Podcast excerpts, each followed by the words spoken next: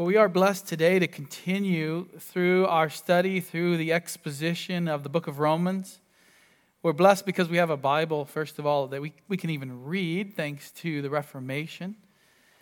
We're also blessed that there's a group of people in this area that wanted to gather together to form a church, to work and serve in the church, so that we can look at the Word of God, so that we can gather and worship God through the Spirit in us, through His Word, which He's given to us. And we're looking at the book of Romans. We've been considering what Paul is trying to just say in his introduction. What's the most important thing for Paul in this first paragraph of his letter? Much of what we're learning here will be opened up. Almost every idea, every theological concept will be opened up somewhere in the letter, sometimes for a couple of paragraphs. Sometimes he'll take certain issues and spend two chapters on it. And what we're seeing here in Paul's opening, verses one through seven of chapter one, is he's letting them know who he is. And then verse six and seven, he's saying who they are. And often we don't understand who we are as Christians. So this is not something we want to skip over. You don't Don't, don't read your Bible and just skip these introductions, these salutations in the letters. It's important for us to see what God is trying to teach us here. So I want to read this whole paragraph to you so you can get the context of what we've already covered. I'm going to start in verse one. Paul, a bondservant or slave of Christ Jesus, called as an apostle, having been set apart for the gospel of God, which he promised beforehand through his prophets in the Holy Scriptures concerning his Son, who was born of a descendant of David according to the flesh, who was declared the Son of God with power by the resurrection from the dead, according to the Spirit of holiness, Jesus Christ our Lord, through whom we have received grace and apostleship to bring about the obedience of faith among all the Gentiles for his name's sake, among whom you also are the called of Jesus Christ, to all who are beloved of God in Rome, called as saints, grace to you and peace from God our Father and the Lord Jesus Christ. Have you ever really thought about who the church is? Not what is the church, that's an important question as well, but who is the church? Who are we? How would you describe your brothers and sisters in Christ in this church? Not their personalities, not whatever sins that you might have seen them commit, not even necessarily their godliness. But as a group, how would you describe in a biblical manner the church, this church? Many people think the church is a building, and we're blessed to have a building. We're blessed to be able to meet and not get rained on or, or be cold. That's not really a church. That's just the building we meet in. The church is made up of the people. And even if people understand that, even if we all understand the church is made up of the people, sometimes we think, well, we assemble together as a church because of blank, baptism, because of the Lord's Supper, because of our theology, because of our view of Scripture, because of our love for Christ. And all of those are true. All of those are true. But Paul wants to zero in. He wants to focus on certain aspects of who we are as a church. And he wants to tell the Romans, the Roman Christians, who they are as a church. And he's just going to do it with rapid fire statements. Sometimes one word. One word. And he wants to let us know who we are as Christians. This letter applies to us just as much as it did to the first century Romans. We can't say this is merely historical and look at it as a historical document and say it doesn't apply to us today. Every word here applies to us, except one, and that's the word Rome, because we're not in Rome today. But the way you interpret Scripture is to look at what he's saying to them and then see how it applies to us. We have to first ask, how did it apply to them? And then we apply it to us. The meaning of Scripture, that's most important. And then we think about the application.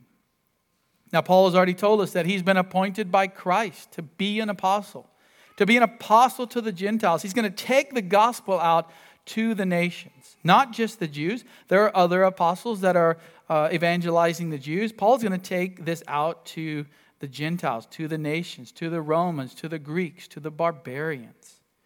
And so he told us right away in verse one who he is, and then he went into the gospel that he preaches.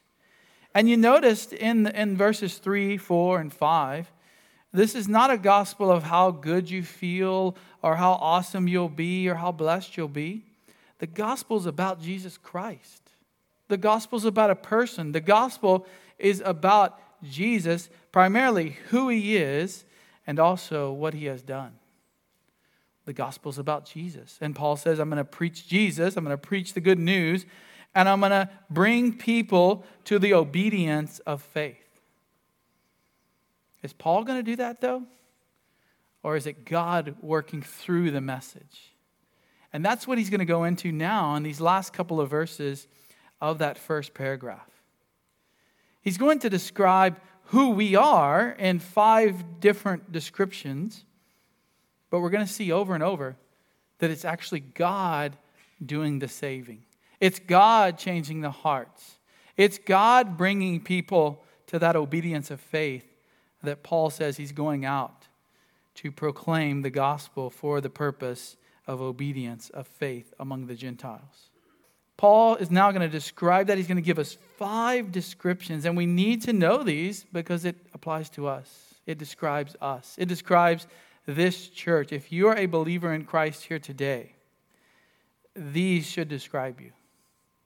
So as we go through these five points, as we go through these descriptions, first of all, ask yourself, is this me? Does this fit my life? And then ask yourself, what does that mean? What does that mean for me? If these fit me, then how should that encourage me to live? How should that encourage me to pray? How should that correct me in my life and in my thinking? All of those questions we'll look at along the way. The first description here of the five is that he says the church belongs to Christ. This is in verse six. It's all of verse six. The church belongs to Christ. Notice he starts out by saying, among whom you also. Again, one flowing sentence from verse one all the way down through verse seven.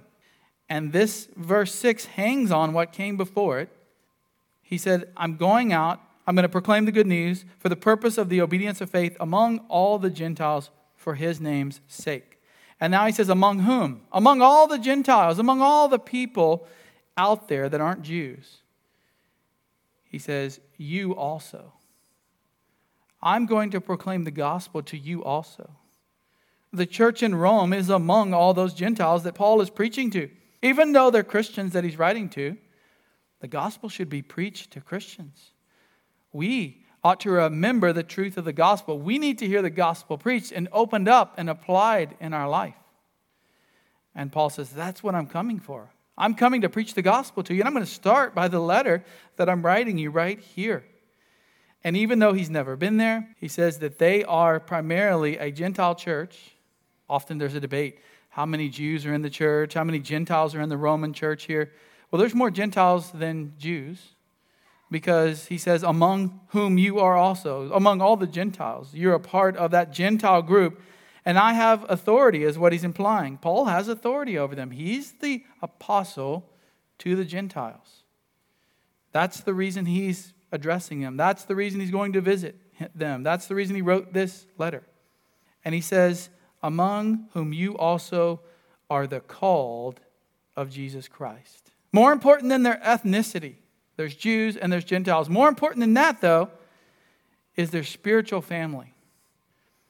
Their spiritual family. He says, you're the called of Jesus Christ. That's the N A S B. E S V is even better. Called to belong to Jesus Christ. That's the meaning here. You're called by God to belong to His Son, Jesus Christ. In other words, you belong to Christ if you're a Christian. He's saying, you belong to Jesus. You don't belong to the world. You don't belong to the pagan gods. You don't even belong to another person, even though he's writing to people that would include slaves in this group. Primarily, you belong to Christ. You're the called of Jesus Christ. He, in other words, He's bought us. He's redeemed us. We're His. You remember back in verse one, Paul said, I'm a slave. That's the literal wording there. Slave of Christ Jesus. I've been bought with a price. I'm owned by Jesus. He is my master. That's what Lord means. It means he's our master. If we call him Lord, then he is our master. And now every follower of Jesus has had their sins atoned for because of Christ. That redemption, that death on the cross, atoned for your sins if you're a believer here today. And he's purchased for you forgiveness and eternal life. That's what it means to belong to Christ. He bought us. I mean, what a wonderful, kind, gracious master he is. We often don't like the idea of slave-master relationship, even to describe Christianity. It's why so many translations say things like servant and bondservant. But yet, we are his. He does own us, and we call him Lord and Master. So what better language than the language of the Bible here? We belong to him, is the idea. He owns us. That's not a bad thing if it's the Lord Jesus Christ. If it's another human being, sure, we don't want that. We want to fight against that. But we certainly love the Lord Jesus Christ to be our master. And if you're a Christian, you want to be his slave. You are his slave. Christ didn't only die for us, though, on the cross. He was raised again into new life on the third day. So we belong to him. We get all the things that he gives to us. He gives us forgiveness of sins. He gives us eternal life. And he gives us a resurrection from the dead. Now, we don't have that yet. He does. He was resurrected from the dead. He had a perfect body when he was resurrected and still does today. But because we belong to him, we get all of these wonderful benefits, including resurrection from the dead. You know, there's a lot of talk today about ethnicity and skin color and who's done what to whom and what our grandfathers and great-grandfathers did in this country and in all ethnicities around the world. But Jesus here, through the Apostle Paul, says the most important thing is that you belong to Christ. It's not your ethnicity. It's not your skin color. The most important thing is, are you in Jesus Christ? Do you belong to him? All of that fighting back and forth about who's done what to whom doesn't get us anywhere. Sure, politicians love it. They can be elected into office as a result of much of it. But Paul says, you in Rome, you belong to the Lord Jesus Christ. Not the emperor, not your family members by the flesh, but primarily you belong to Christ. The first point, we just need to ask, are we thankful that we do belong to Christ? Or do we identify more with our favorite group? Or more with our blood relatives? Your primary identity is that you belong to Christ. And as much as you should love your family, and the Bible says you should love your blood relatives, your adopted relatives, your in-laws, it says we belong to Christ. And that's the very first thing he says about them in this letter. You're called of Jesus Christ. You're under my authority, obviously he's saying, but primarily you're the called of Jesus. When your friends, when your family reject your beliefs, when they persecute you, when they laugh at you for your beliefs and your Christianity, when your boss and co-workers say all of these mean things about your faith, remember this, you you belong to Christ. It doesn't matter what they say. You belong to Jesus Christ. Secondly, Paul says, not only are they belonging to Christ and are we belonging to Christ today, but he says they're loved by God. They're loved by God. Now he's going to back up because he said you belong to Christ, but now he's going to give us a really quick survey of how that happens. And he's going to do it in three words. Look at verse seven. To all who are beloved of God in Rome. Who's he writing to? To those who are beloved. Or if you like the King James, beloved. To the beloved. Christians who make up the church in Rome. That's who he's writing to. He's not writing to all the one to four million Romans. He's not saying every pagan person in Rome is beloved of God. There is a, a love that God has for the whole world. It's his creation. But this is more than that. Paul's using this term to describe the church there in Rome. The Christians who make up the church in Rome are the beloved of God. What he's pointing to and what he's going to open up later, especially in chapters eight and nine, is this idea of God's love being the primary reason that we're even saved. God's covenant love. Our salvation, in other words, starts with God's love, not anything in us. He's already starting to lay that out in order here. It's like John said in First John four nineteen, we love because he first loved us. Why do we love God? Because he first loved us. Where does this idea of beloved come from? Where does that come from? It comes from the fact that God first loved us. Let's just look at a few verses here on this idea of God's love being the first thing that God does for our salvation. Ephesians one four. And if we look here at Ephesians, it's a very similar opening, but much shorter, of course, than Romans. And Paul here is starting right away with some deep doctrine. He doesn't say, you know, you Christians can't handle deep doctrine, so I'm going to wait until my final letter that I ever write to give you in-depth doctrine. No, he, he's given them the salutation in verse one, Paul, an apostle of Jesus. Then he says who he's writing to, the saints who are in Ephesus. Now look at verse four. He's already said, blessed be the God and Father in, in verse three. And he says, just as he chose us in him before the foundation of the world.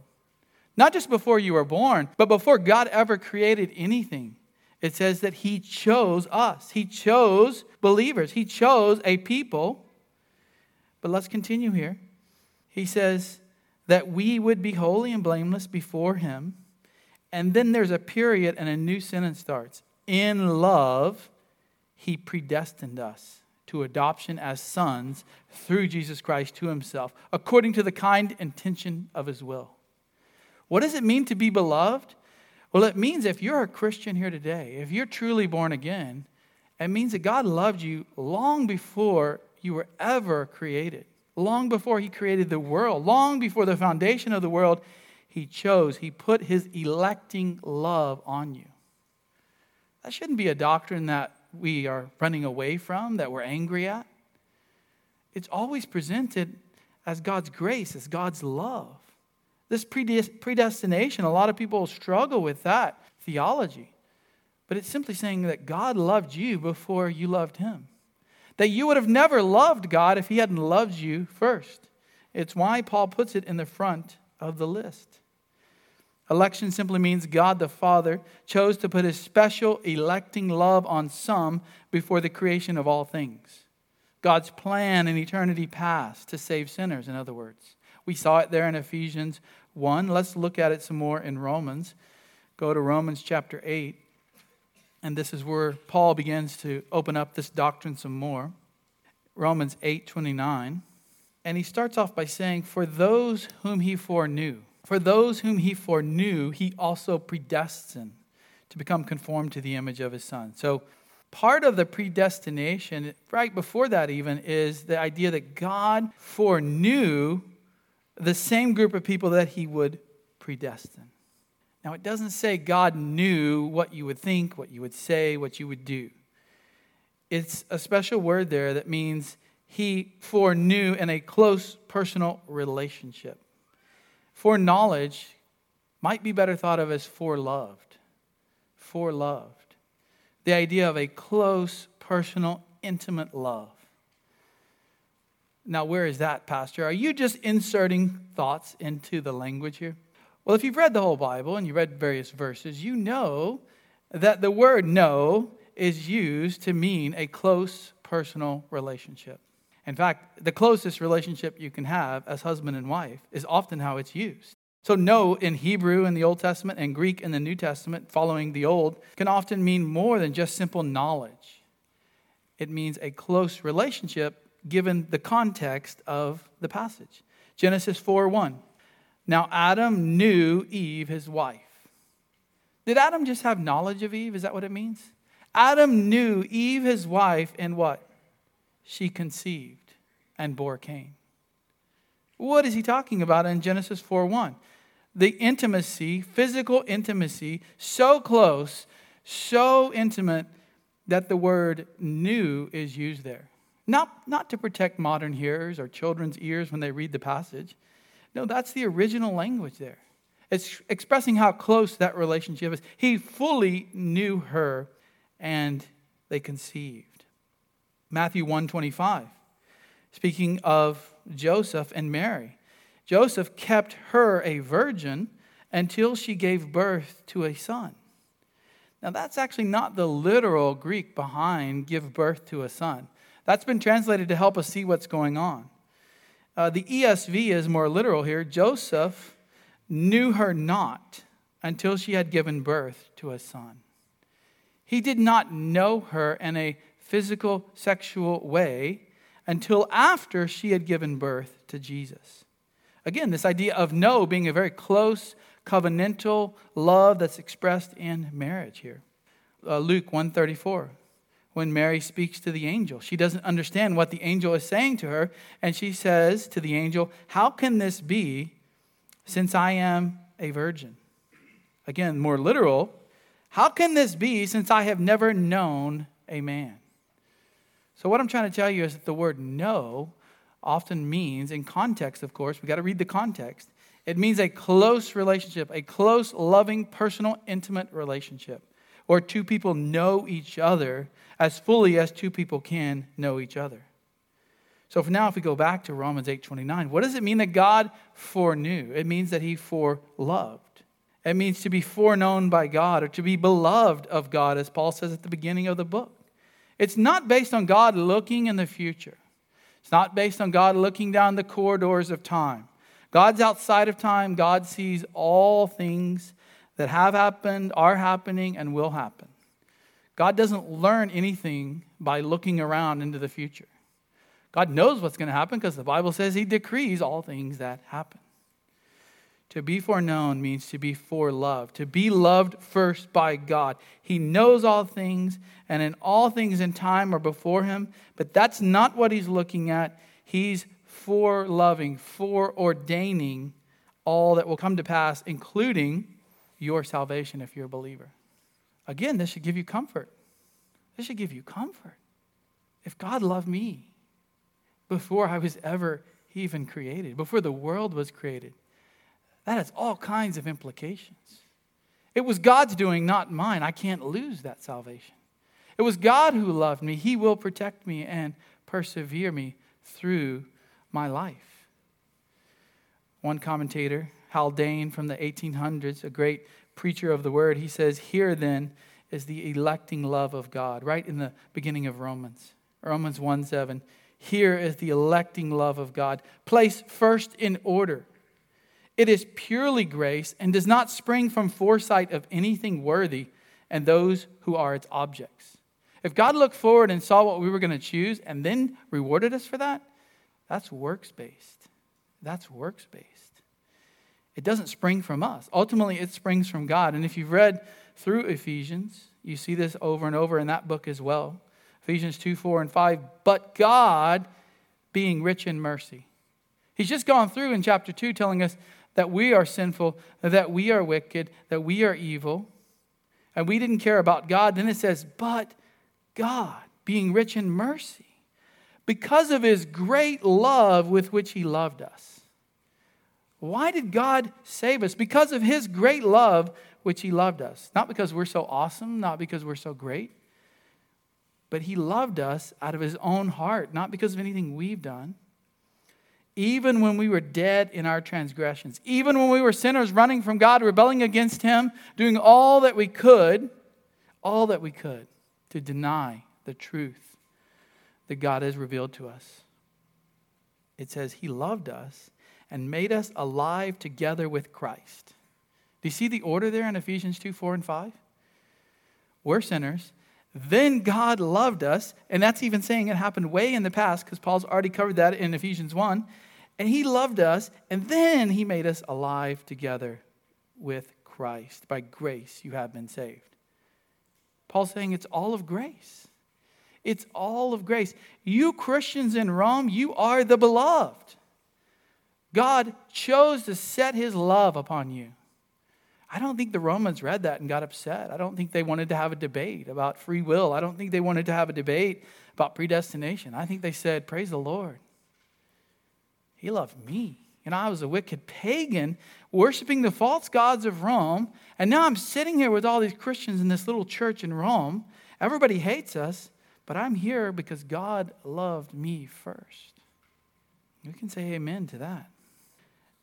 Now, he starts with that, but look at the next thing right after that. This is the third description. The church in Rome is not only belonging to Christ, is not only the beloved by God, but they're also divinely called. And this is why I say that it's God's love in eternity past that we're talking about here, because the very next thing is called. And then we'll see saints as the last of these three in order here. Divinely called. Just one word here, called. He's already mentioned in verse six, the called of Jesus Christ. Now he comes back to it again. And it's so important he mentions called again in verse seven, right after loved by God. It's so important that he'll talk about called all throughout Romans. Now it's important we stop here and differentiate between the types of callings mentioned in the Bible. There's two main types of callings. We're not talking about the callings where somebody calls you your name. If they say Michael to me, they're calling out my name. That's not what we're looking at here. That does come up occasionally in Scripture. We're talking about the two types of callings mentioned in the Bible with regards to salvation. There's one call that goes out to everybody. That's a vocal call. That's a public call. That's a preacher. That's Paul preaching the gospel to the Gentiles. It's an external call. It goes out. People hear it and respond, or they read it and they respond one way or the other. They either believe or they don't believe. This is Jesus saying in Matthew eleven twenty-five, "Come to me, all who are weary and heavy laden, and I will give you rest." He doesn't say, just the beloved of God, just the elect, just the predestined. No, he just calls out to everyone. And he's Jesus, and he knows who's going to come. But he sends out the external call, the gospel call, we might say, the general call. It's when you and I go out, we proclaim the gospel. It's a free offer of the gospel. Whoever hears this and responds with faith and repentance and comes to Christ will be saved. But Jesus also says, many are called, but few are what? Chosen. What does he mean by that? Many are called, but few are chosen. The general call goes out to many people, but the ones that come are the ones who are chosen. Not because they're special, not because they did all these great works, but because God has chosen them out of his great love.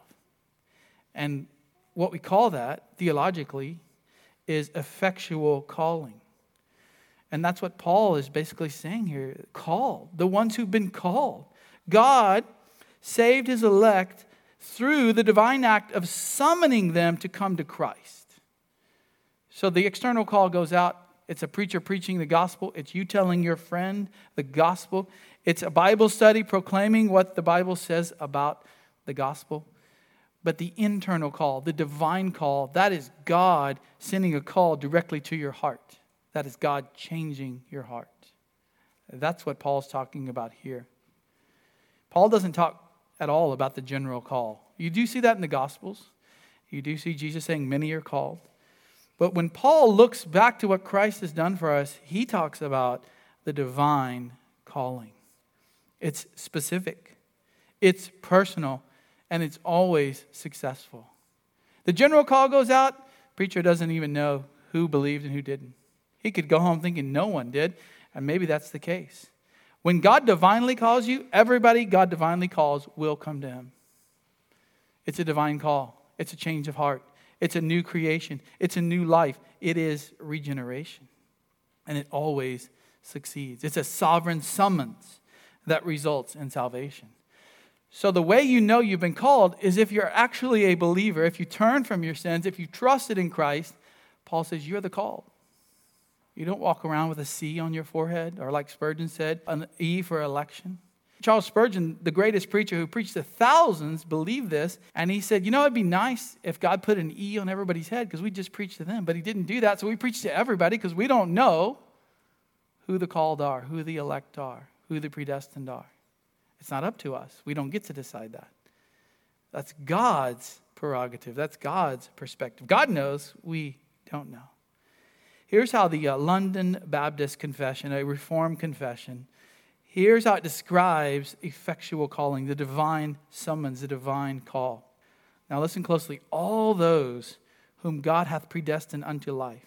This is way back in sixteen eighty-nine this was written. All those whom God hath predestined unto life, and those only, he is pleased and is appointed an accepted time effectually to call. How does he do that? It goes on to say, by his word and spirit, out of that state of sin and death in which they are by nature. So he calls us out of our sin by changing our hearts. We respond to the call. We're no longer in sin and death, in the realm of sin and death. He calls us, it says, to grace and salvation by Jesus Christ. And now it describes how that happens, enlightening their minds spiritually and savingly to understand the things of God. Read First Corinthians one and two later, and you'll see how Paul talks about the natural man doesn't have the ability to accept the things of God. But the spiritual man does. The one who's been born again, the one who's been called, suddenly can accept the things of God. Their mind has been renewed. Their heart has been renewed. This confession goes on to say, taking away their heart of stone. We have a stony heart. When God saves us, what does it say in Ezekiel? He takes the stony heart out and replaces it with a true heart, a fleshly heart. Uh, the metaphor is a heart that will believe, a heart that will repent. And it goes on to say, giving unto them a heart of flesh, renewing their wills, and by his almighty power determining them to that which is good, effectually drawing them to Jesus, yet so as they come most freely, being made willing by his grace. When the call goes out by God, everyone comes and nobody comes kicking and screaming. Why? Because our heart's been changed. Our mind has been changed.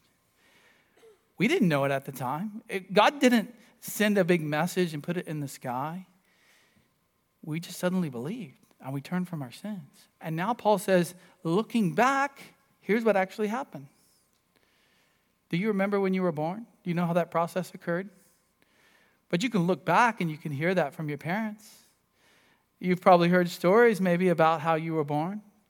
That's what Paul is doing when he uses terms like election, calling. He says, look back and see the great things God has done for you. It's a sovereign summons. Well, that's nice that it's in the London Baptist Confession of sixteen eighty-nine, but it isn't in the Bible. Well, it is. I'll give you a hint. It is. Uh, again, Romans eight. Let's go back to Romans eight. This is where Paul opens up this idea of calling, election, predestination. Romans eight twenty-eight. And we know that God causes all things to work together for good to those who love God. So who are those who love God? To those who are called according to his purpose. To those God has called. They're the ones who love God. They're the believers. They're the ones that God will make sure all things work together for good. Everything that happens, even sin, even evil, will work together for good. Now skip down to verse thirty. And it says, those whom he predestined, he also called. Now again, Paul's laying out an order here. There's the foreknowing, the foreloving, and then there's the predestining. And then there is the called in the next step. He called them according to his purpose, not our purpose. We didn't make God call us. We are not divinely calling ourselves or forcing God to do anything. He called us. He did it, Paul says. And this is supposed to be a joy for us. In other words, it's a golden chain of salvation that he's laying out here in Romans eight thirty. And we can't get out of that chain. Praise the Lord. We didn't put ourselves into salvation and we can't take ourselves out of it. Because as John MacArthur says, if we could lose it, we would. We would just go out and sin tomorrow and that's it. We're done. That's what Romans eight is about. You can't lose your salvation. No matter what comes at you, if you're truly saved, you can't lose it. And one of the reasons, the main reason, is because you're in this chain that God has set up. It's all of God. He's loved. He's predestined. He's called. He's justified. He will glorify. All the same people in that group. This happens in Acts thirteen as the apostles are going out and they're preaching. Paul in Acts thirteen comes into this city called Pisidian Antioch. And it says when the Gentiles heard the gospel. So they hear the external call. They hear the general call. They began rejoicing and glorifying the word of the Lord. And as many as had been appointed to eternal life believed. Not appointed by Paul. The idea is appointed by God. The call goes out. Paul just shows up and he preaches. And then people start rejoicing because they're saved. Why? The writer of Acts, Luke, tells us, because as many as had been appointed to eternal life believed. God has broken down that bondage in their mind and heart. The bondage that's due to sin. The bondage that's due to the blindness that Satan has put over our eyes. Second Corinthians four four. He talks about this in First Corinthians one. For indeed, Jews ask for signs, Greeks search for wisdom, but we preach Christ crucified. To Jews a stumbling block, and to Gentiles foolishness, but to those who are called. But to those who are called by God is the idea. See, we preach to everybody, but to those who are called, both Jews and Greeks, Christ, the power of God and the wisdom of God. The effectual call here means that salvation is all of God. It's all of God. That's a good thing. We don't want any of our salvation to rest on us. It's a good thing. God is perfect. God is good. God is holy. He will protect us. He will protect even our salvation. This is what Jesus said when he said in John six forty-four, no one can come to me unless what? The Father who sent me draws him. The word for draw here is not one of entice. It's not one of trick. It's literally one that's used in fishing to mean grab by the net and pull. Not that we're like fish coming, kicking, and screaming to God, but that the power is so strong, that the power to change the heart that God calls us with is so strong that we will indeed come. And Jesus said, no one can even come to me unless that happens first. And then I will raise him up on the last day. We're passive in divine calling. Why are you saved and not your neighbor? That is an unbeliever. Is it because of you? Is it because you're so smart that you chose Jesus? You're so wealthy that you chose Jesus? Or is it because of God who calls? Because of God who saves? The Bible says it's God here. And, and thank the Lord that he did this. We would not be saved if he didn't divinely call and even love us first. How can I say that? Well, the Bible tells us over and over that because of sin, we won't come to him. Genesis six five, then the Lord saw that the wickedness of man was great on the earth, and that every intent of the thoughts of his heart was only evil continually. Well, that's before the flood, right? Well, you know what it says after the flood? Same thing, over and over throughout Scripture. Ecclesiastes nine three, the hearts of the sons of men are full of evil, and insanity is in their hearts throughout their lives. Full of evil and insanity. Jeremiah seventeen nine, the heart is more deceitful than all else and is desperately sick. Well, that's just in the Old Testament, right? Certainly people in New Testament times weren't evil and sinful. Romans three eleven, where does Paul go? He's going to go back to the Old Testament. There's none righteous, he says, not even one. There's got to be some good people out there that, that, that choose Christ without God's help. There's none, not even one. There's none who understands. There's none who seeks for God. I mean, that really ruins the seeker-friendly movement. There's none who seeks for God. That doesn't mean people aren't asking questions about life and wondering what's going on and why these things are happening. It means that no one truly comes to God for his glory until God changes their heart. And when he changes their heart, they come. No one can come to me, Jesus said, unless the Father who sent me draws him. That's why people aren't able to come to Jesus. Sin has corrupted our minds. Romans one twenty-one, we'll look at that in a few weeks. Satan has blinded our minds, Second Corinthians four four, and Romans eight seven. Go there. It says we are dead in our sin. This is a key theology, the idea of calling. It's important. Paul's going to go over it and over it in Romans. Romans eight seven, he's talking here about how the mind of the flesh is set on death And he says, because the mind set on the flesh is hostile towards God, for it does not subject itself to the law of God, for it is not even able to do so. I'm going to earn my righteousness with God. That's what people say. And Paul says, look, you can't even do that. You don't even have the ability. Even if you truly desired it and got after it, you can't. You don't have the ability. And look at verse eight. And those who are in the flesh cannot please God. Who are those in the flesh? Those who aren't believers, those who aren't saved. Those in the Spirit are the ones who are saved. Those in the flesh are the unbelievers. If we cannot please God, then God's got to do something first. Satan's blinded us. Sin has held us in bondage. And we're not even able, we don't have the ability to come to God of our own power. Now, if you're a Christian here today, give thanks to God for that calling. It's okay to study it. It's okay to want to learn more about it. It's okay to sort of question how I can understand it better. But there's no reason to reject what's right there in Scripture. God loves you.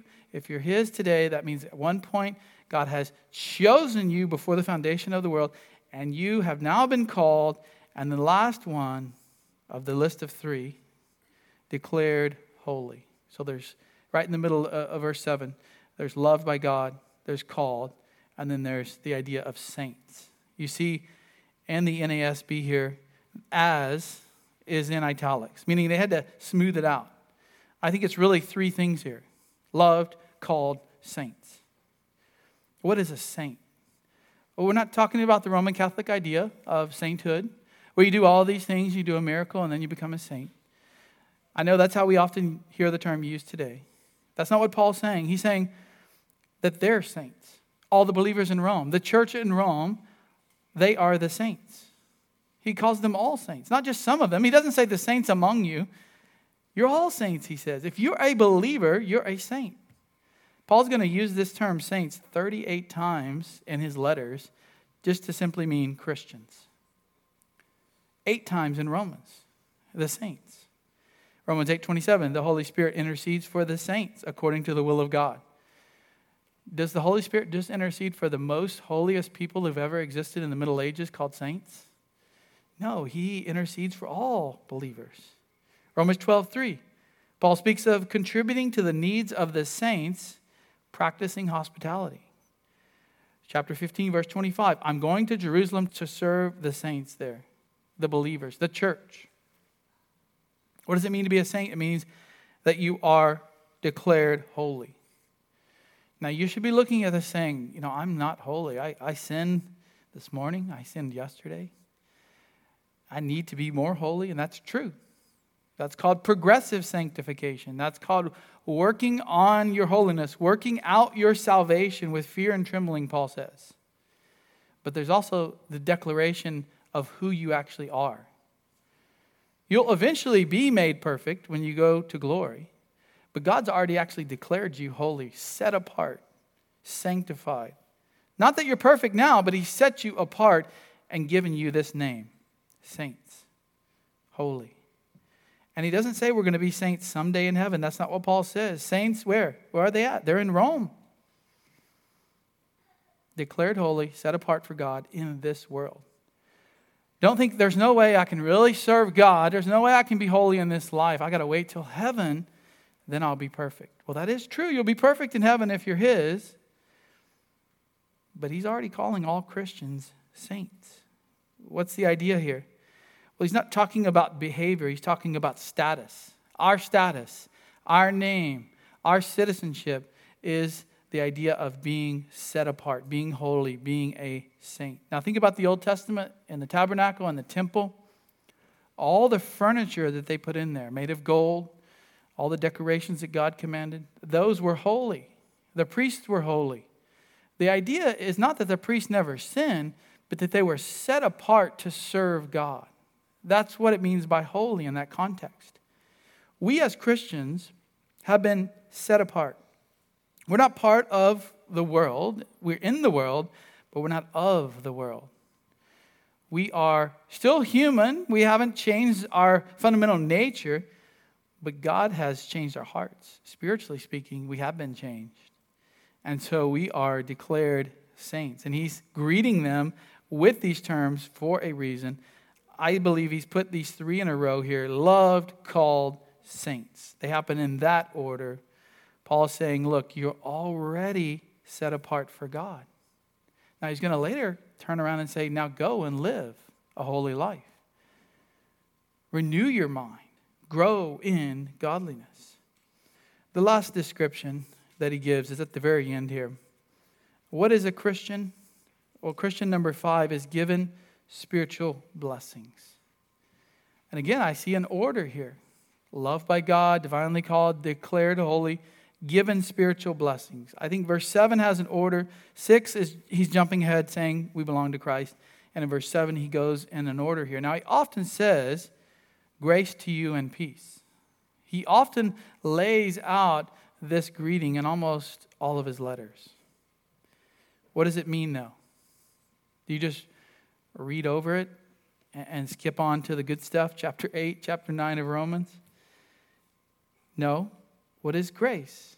Well, he describes it in Romans three twenty-four, that we are justified by his grace as a gift through the redemption that is in Christ Jesus. So we already get the idea that it's a gift from God, that it's a free gift from God. Romans six fourteen, you are not under law, but under grace. When Paul says grace to you, he's saying here that you have something special given by God. It's different than the law. It's different than earning something.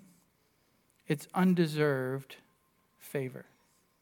Undeserved, unearned favor. But not just that. It's also undeserved favor that is the opposite of what you should get. It's not as if we're neutral and Paul says, God gave you grace. No, we were sinners. We were headed to hell. We deserved God's wrath, and he gave us exactly the opposite, grace. And Paul says, more grace to you. You've been saved by grace, and praise the Lord. He's mentioning that here, and he says, may more grace throughout your Christian walk come to you. God's sovereign grace. That's how we're saved. That's how we're sanctified. That's how we'll be glorified. It's all by grace alone. He also says peace. Shalom in Hebrew. A well-being that comes from the peace that God gives us. It includes every blessing and all the riches God gives us. How does Paul summarize all the blessings that God gives us in Christ? Grace and peace. You have peace with God, then you have all of these wonderful spiritual blessings mentioned everywhere else in Scripture. And notice grace comes first in this list every time. Paul says grace to you and peace, because you got to have God's grace first to get God's peace. Romans five one, therefore having been justified by faith, we have peace with God through our Lord Jesus Christ. First we're justified through faith, then we get the peace with God. It all happens instantaneously when you're saved. But you have this grace and peace throughout your life as well. Grace is God's saving work. Peace is the result of God's gracious saving work. We always need to remember the blessings of being in Christ. Grace and peace is a great summary. If somebody said, what has God given you as a Christian? You could say grace and peace, and it summarizes everything that the New Testament teaches we have. But where do these blessings even come from? Well, Paul doesn't want to let another opportunity to go by that he can talk about God our Father and the Lord Jesus Christ. What do you think the letter is actually about? The good news. But what's the good news? It's about Jesus Christ. He's mentioned God's Son. He's mentioned Jesus. He's mentioned Christ over and over in seven verses that we've already looked at. That's where grace and peace come from. The Lord here is our owner, our sovereign. We've already considered that. We know Jesus is his human name. Christ, his messianic uh, name. It means Messiah. God, our Father. You can't call God Father unless you have Jesus as your Lord. Jesus as your master. The Jews didn't call God Father. The pagans didn't call the true God of the Bible Father. It's only through God our Father and the Lord Jesus Christ that we receive grace and peace. There's no other place to get those things. There's salvation in no one else, the Bible says. For there's no other name under heaven that has been given among men by which we must be saved. You cannot find grace and peace from some important person in the world. You can't go to Buddha, you can't go to the Pope, or pray to Mary to get grace and peace. It comes from God our Father and the Lord Jesus Christ. Not Muhammad, not Confucius, not just good old Southern deism where you believe that God is there. He's sort of just letting us live a good life, and maybe our good deeds will outweigh our bad deeds. No, it's Christ. And that makes God our Father when we believe in Christ. He is our Father, and Jesus is our Lord. God's grace and peace is with you, Christians. Walk through your life knowing that. Walk through your life knowing that God's grace and peace is with you. When you have a trial, return to descriptions of who you are. Remember who you are. When, when the diagnosis comes, when the family member dies, when you're sick and don't think you're going to make it, when people persecute you, remember who you are. Paul says we belong to Christ. We're loved by God. We're called. We're divinely called. We're saints. And we receive all of these spiritual blessings summarized in grace and peace. Well, let's pray now that God would remind us of that regularly. Sometimes we think we're so wretched, so sinful. And we need to repent of our sin, but we need to remember to take ten looks at Christ for every look at ourselves. Lord, I do thank you this morning for your word, for what it means to us, for how it encourages us. Let us remember who we are in Christ, all the blessings, all that you've done to, to save us, O God, our Father. You haven't left us alone. You haven't abandoned us. You continue to remind us of who we are. So I pray this morning that we would remember it, not just right here in the service, but we would remember it throughout our week, throughout our lives, knowing that Christ is with us and that you've done all of these things for us. We pray this in the matchless name of our King. Amen.